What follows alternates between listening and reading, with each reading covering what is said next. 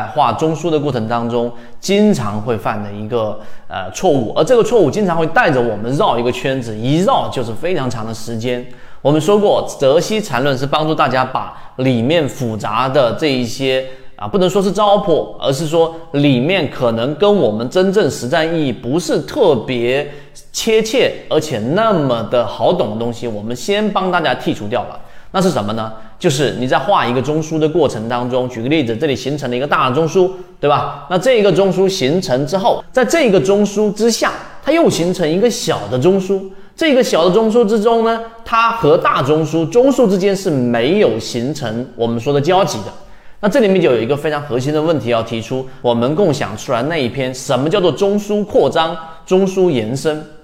那这里面我们把核心的关键点提出来，第一。这两个大中枢和小中枢一旦形成，虽然说中枢没有相交，但是当小中枢的最高点已经刺破了大中枢的这一个上方的时候，实际上这就是一个中枢扩张。你明白中枢扩张的含义在什么地方吗？就是举例子，你再看一个日线级别的中枢分析，那么当它一旦出现上述我说的这种情况，就意味着它已经从日线级别扩展到了更大的级别，例如说周线或者月线级别。在这一点上呢，就说明这样的一个中日线中枢的分析，你就不需要再去不断的拆解每一个小的中枢了，因为这样会让你的整个分析进入到一个很复杂而且绕不出来的一个怪圈当中。那我要做什么事情呢？第一，首先这就是一个中枢震荡的一个区域，明白第一点，中枢震荡，也就是说以前面那个大的这个中枢作为一个中枢的中轴。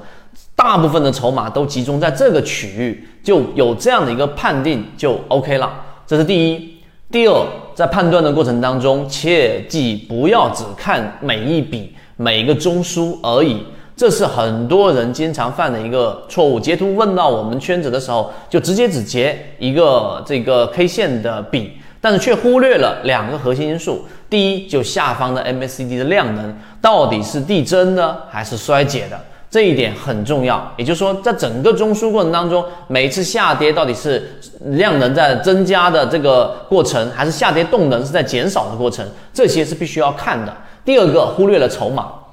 把这个问题简化的核心就是你要找到最密集的中枢区域，这是第二个核心。第三个核心就是，当这样的一个标的在中枢里面盘整的时候，你就不需要过多的拆解，你只需要看它有没有发生我们所说的这样的一个加速的下跌。你回忆一下我们所说的第一类型买点。什么是第一类型买点？就在前面那个中枢之后出现快速的调整。那这个快速是什么定义呢？我们的信号就是这一个中枢一旦出现下跌过程当中放量也好、缩量也好的下跌，它有我们的超跌突破，从灰色的震荡区一旦打到绿色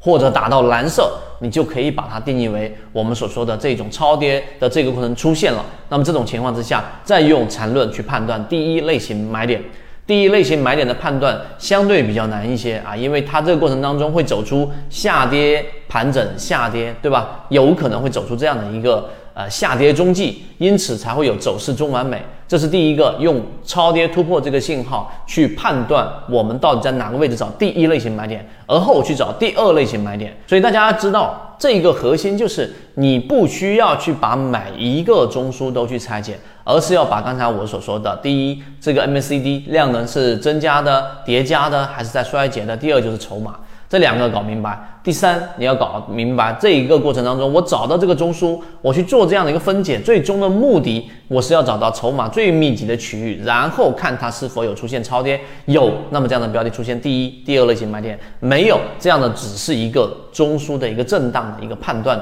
就足够了。好，今天我们的三分钟就讲到这个地方。因此，大家一定要知道，实战的意义在于你在过程当中不需要去再把理论从头过一遍，因为理论已经在我们的航线当中给大家打扎实了。之后就要把一本书从厚读到薄，要找到整个最核心的、最本质的内容，在交易过程当中才不至于过多的犹豫。今天讲那么多，和你一起终身进化。